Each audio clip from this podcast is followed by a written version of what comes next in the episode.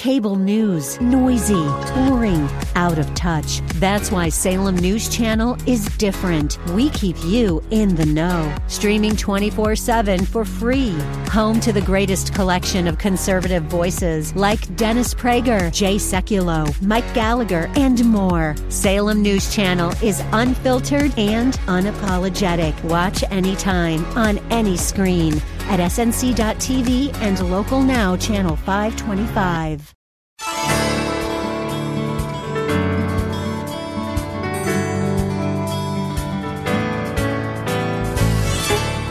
Welcome to Lift Up Jesus with Pastor Dudley Rutherford. I'm Kyle Welch. We are here every weekday at this time to share the good news of Jesus and to lift up his name to this city. No matter if you are listening right now from your car or at home or in your place of work, we believe that today's sermon from Pastor Dudley will be a blessing to everyone. So if you can, get out your Bibles and let's join Pastor Dudley right now with his message. We have been preaching through Psalm chapter 23, and we call it the GOAT, G O A T, greatest of all time. That Psalm chapter 23 might be the greatest uh, chapter in the entire Bible.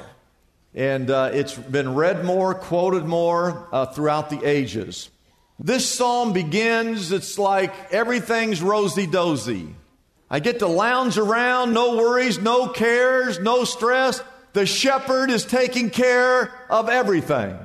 Everything changes in verse 4.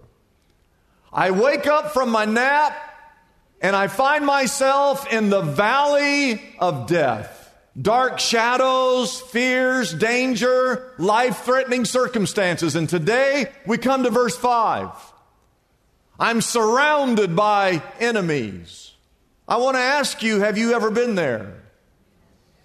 One day, everything is like going great in your life, and the very next day, everything comes crashing in. You lose your job, your spouse files for divorce, you have a loved one who dies, you fall off the wagon, depression sweeps over you, you wake up and you wonder, where did the blue skies and the green grass go? And, and where did the shepherd go? And why did my circumstances change? And where is God? And why is this happening to me? Well, we're going to study verse 5. David, who wrote this 23rd Psalm, gives us three beautiful pictures. I hope you're taking notes. Picture number one that David gives us is a prepared table. He says, You prepare a table before me in the presence of my enemies.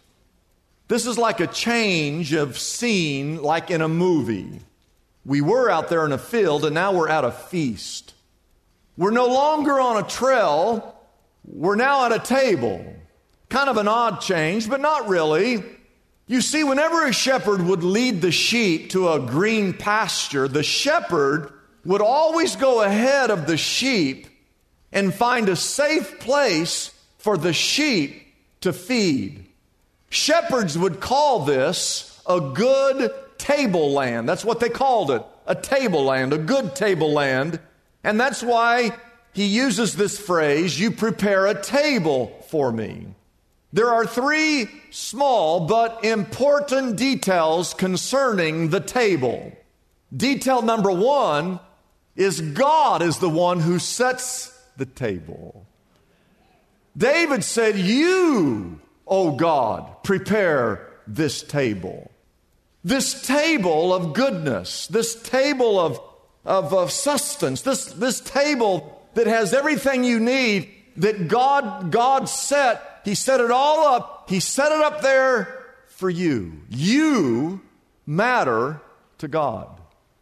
This table has been set by Almighty God Himself, and your name is at the head of the table. You are the honored guest. God has done that for you. That's what you mean to God. And write this down quickly, even though there may be enemies around, the sheep are not in danger of any kind. So, as you walk through this valley called the shadow of death, enemies are everywhere. You have a personal shepherd who has provided everything and who protects you at all cost. Who is our greatest enemy? Satan. And Satan is out to kill, steal, and to destroy. And David says, I have a shepherd, and even though I've been in a rough patch or you know you're in a dark place, God says, I still want you to be able to sit down, have a good meal, feel my love, feel my provision, know that I still got your back, nothing's going to harm you, relax. I'm here to make you feel honored and blessed while you're eating. Even though you're surrounded by enemies, the good shepherd is going to take care of you and allow you just to have a good day.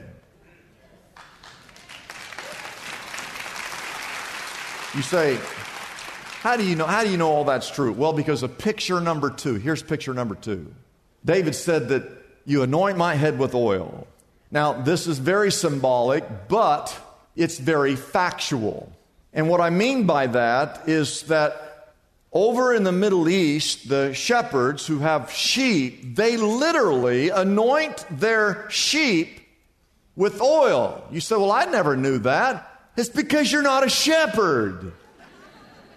But a shepherd, factually, literally, would take oil and pour oil on the head of every sheep. Now, you say, well, why would they do that? Well, for three reasons. One is for medicinal purposes to keep certain insects and parasites from the sheep. It worked as a repellent.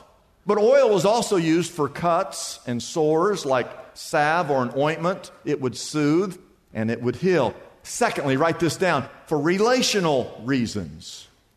The shepherd deeply cared for his sheep. It didn't matter if he had 25 sheep or if he had 250 sheep. Every night, the shepherd would take his sheep and he would put them in what's called a sheepfold. And this always would take place as he would lead those sheep into the sheepfold. He would count them one by one. That's, we have that story of the shepherd who had 100 sheep and he lost one.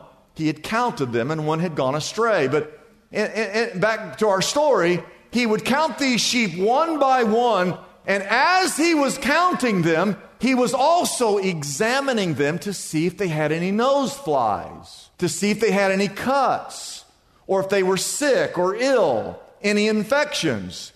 And he would anoint them with oil one by one. He didn't just take a bunch of oil and throw it at them. As they came through, he would use that rod, kind of like a turnstile, and he would anoint it with oil and let the next one go through. Because it was his flock, under his care, they were his responsibility, and he made sure that his sheep were anointed with this oil. And in the same way, I want you to know that God in heaven cares about his flock. God cares about his church. This is his flock. This is His church. He cares about each and every one of us. I don't care if there's only 25 of us or if there's 25,000 of us. He cares about each and every one of us, corporately and individually. So that when you go to bed and lay your head on your pillow, you have a shepherd that cares about you medicinal reasons, relational reasons. Number three, for personal reasons. This might seem like a small point, but this is a very significant point. What did David say specifically? He said, You anoint my head with oil. See, David has a relationship with the Good Shepherd. David has a personal relationship. He didn't say, uh, God, you, you anoint all head, all the sheep with oil. He has a personal relationship, and so he writes, Oh God, you have anointed my head. It's a personal relationship that David has. Think about how many people are on this planet seven to eight billion people, and God cares about every single one of them. Write this down. You matter to God. If you read this psalm, the first four verses talks about the importance of the shepherd, but these later sections talk about how much the sheep actually matter to the shepherd. Oil was not cheap. Oil was expensive. So a shepherd would never waste oil on a sheep unless the sheep really mattered. And so again, I say to you that God cares about you. David, when he was about, oh, 10, 11, 12 years old, he's just a little boy. And David had seven brothers. There were eight boys living in that house. Eight boys. Can you imagine? And one day a prophet, Samuel, shows up at David's house. His dad's name was Jesse, so we call it Jesse's house. Samuel says, One of your sons is going to be the next king of Israel. Go get your sons. And Jesse only brings seven. Now, this is bad parenting. He's told one of your sons are going to be the next king of Israel, and he leaves David out there in the field and brings the seven boys. Samuel's got a horn of oil. He's going to anoint. And he looks at this first boy and goes, That's not him. Hmm, not him. Goes down the line, all seven. He turns to Jesse, says, Jesse, none of these boys are, are to be the next king. You have any other boys? And Jesse says, Well, I got this kid. He's like, he's the runt of the litter. Can't be him. He said, Let me see him. So go get David. They bring David back. He stands before the prophet. And God says, This is the one. And Samuel takes this horn of oil and he anoints this boy. Oh, listen, you may think that you are insignificant. You may think that you're just a punk kid out in the field, that no one in your immediate family understands you. You're all, you're all alone. You might feel as though you're surrounded by your enemies and that everybody's out to hurt you. I want you to know that God sees you, God knows you, God understands you, God loves you, and God desires to anoint you with oil. We know for a fact throughout the entire Bible that oil represents the Holy Spirit of God. And when you have a personal relationship with Jesus Christ, God puts His Spirit inside of you to protect you, to help you, to guide you, to teach you, to provide for you, to lead you, to mark you as a child of the living God.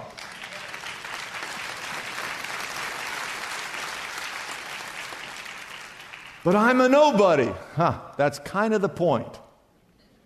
Number three is an overflowing cup. Write that down quickly. My cup overflows. This is the third picture. It's fairly obvious. It just means that my heart and life are full, almost too full. That God's been so good that my life, it's just the blessings of God just flow out of me. Now, stay with me. You got to read this in context. This is a guy going through the valley of the shadow of death who's surrounded by enemies. And yet, God is working to prepare everything for this sheep and to protect, to care, to provide, to guide. So that that sheep can live, right? And in the same way, it just it's like everyone in our country right now is living in fear. Our country is living in the valley of the shadow of death. And they just, we walk around like we're just, like everybody's our enemy. We're surrounded by our I've seen, like, I see some people, you have so much fear in you, it's like I'm walking up and it's like, oh, don't get near me. and when I meet somebody like that, I know that that person does not really know the shepherd. Oh, you might you might know of the shepherd, but you don't know the shepherd. Because if you knew God, if you knew Jesus, if you had a personal relationship with this shepherd, you would know that he's gone ahead of you. He has prepared everything. In the midst of your enemies, he wants you to know that you have the blessing of God upon your life. And so, even in the wilderness, even in the valley, and yes, even in the pandemic, even though I feel as though I'm surrounded by my enemies, I know the hand of God is upon me. I have nothing to worry about, nothing to worry about.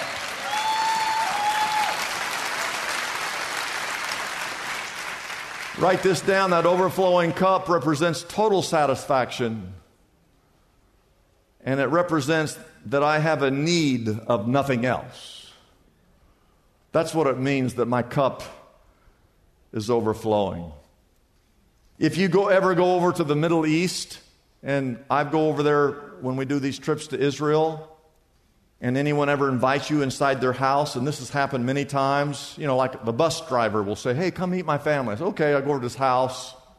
And when you walk in, he's at, he has a table set up and he's got a cup that's full of hot tea. And as you sit down and as you drink, it gets about half full. He gets up and he gets some more, and they come and they fill it back up. It's like a contest. I take like three sips and he fills it up.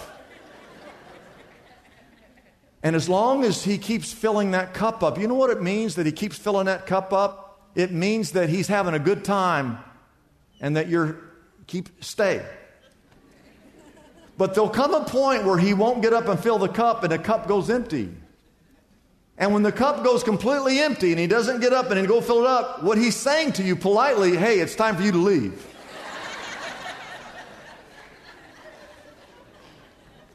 right? Well, see, God has this relationship with every one of us, and He just fills our cup. And He just keeps filling it, and it's full to overflowing. God has filled my cup. God meets my need and then some. The cup is always full. It's I, my life. I'm just overflowing. I, my life is, is full and overflowing with God's provisions. I had food yesterday. I'm going to have food today. And I'm going to have food tomorrow. And I have water to drink. And I have a place to lay my head. I have a church in our city that, that is the greatest church ever. And and I have all these blessings that just overflow. And I'm overflowing with God's forgiveness. God has forgiven me so many times. I'm, I'm overflowing with God's mercy. I'm overflowing with God's grace. I'm overflowing with God's love. And I'm overflowing with God's mercy. I'm overflowing with the Holy Spirit that is within me, His Spirit, His character, overflowing with God's protection. He never leaves me. He never forsakes me. Greater is He that is in you than He that is in the world. Overflowing simply means that you have more than you will ever need. More than you'll ever need. We see the grace of God all the way back a thousand years before Jesus Christ ever showed up. There's this preacher who grew up. He grew up next to an Indian reservation, so he knew all the cultural customs of the Cherokee. And this one particular tribe, he'd heard this story many times of the father who was trying to teach his son as that boy went from childhood into adulthood. They had this ritual they did. And the dad would take the boy out to the mountains, up into the forest, a place where that boy could never, ever possibly find his way back home. Take him out there, Sun's getting ready to go down. And the, the ritual was son, you have to stay right here all night long. You're going to become a man if you can survive. Can't move, no fire, no food, no nothing. And the dad would say to the boy, Do you understand? The boy would say, Yes, dad. Do you have any questions? The boy usually wouldn't ask a question. And then the last thing the father would say to that boy before he left him out there on that mountain, he'd say, Son, remember this one truth. You have nothing to fear. And the dad would leave that boy up there on that mountain. The boys would tell the story how it was the worst night of their life. Out there all alone for the first time. Every little leaf that fell, they thought it was a bear. Every noise, it was a wild coyote, they thought. No food, no fire. Out there all alone all night long. When the sun would come up the next morning, they'd kind of rub their eyes, kind of getting used to everything. The boy would look and see someone standing over here about 30 feet away. It was his dad. That father was there all night long. Not for a second did he take his eye off that boy and he had a gun.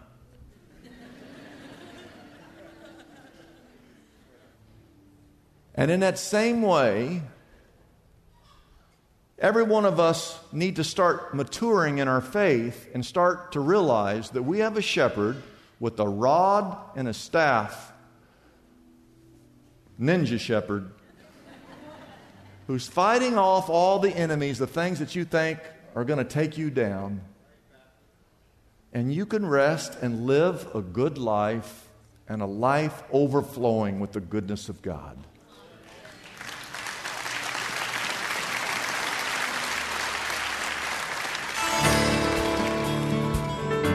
It's a blessing for us to bring this program to you every day.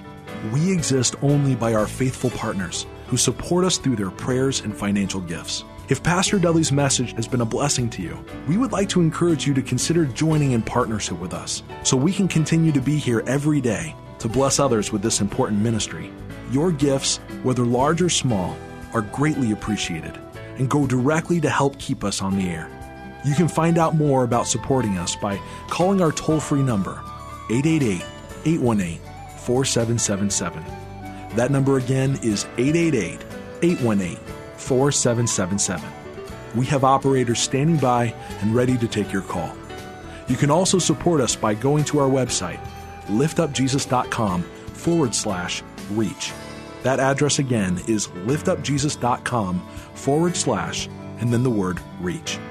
The secret to overcoming any obstacle you are facing today is revealed through one of the most extraordinary victories ever recorded in the Bible the Battle of Jericho. Joshua and the Israelites followed God's unusual plan to walk around the heavily fortified walls of Jericho for seven days. The Lord promised that at the end of those seven days, He would cause the walls of that famed city to fall, allowing His people to take possession of the Promised Land. In his book, Walls Fall Down, Pastor Dudley Rutherford shows us how the seven spiritual principles in this story are available for all of us today you will learn how the foundation behind Joshua's victory is the key to overcoming your own hurdles and unsolvable issues.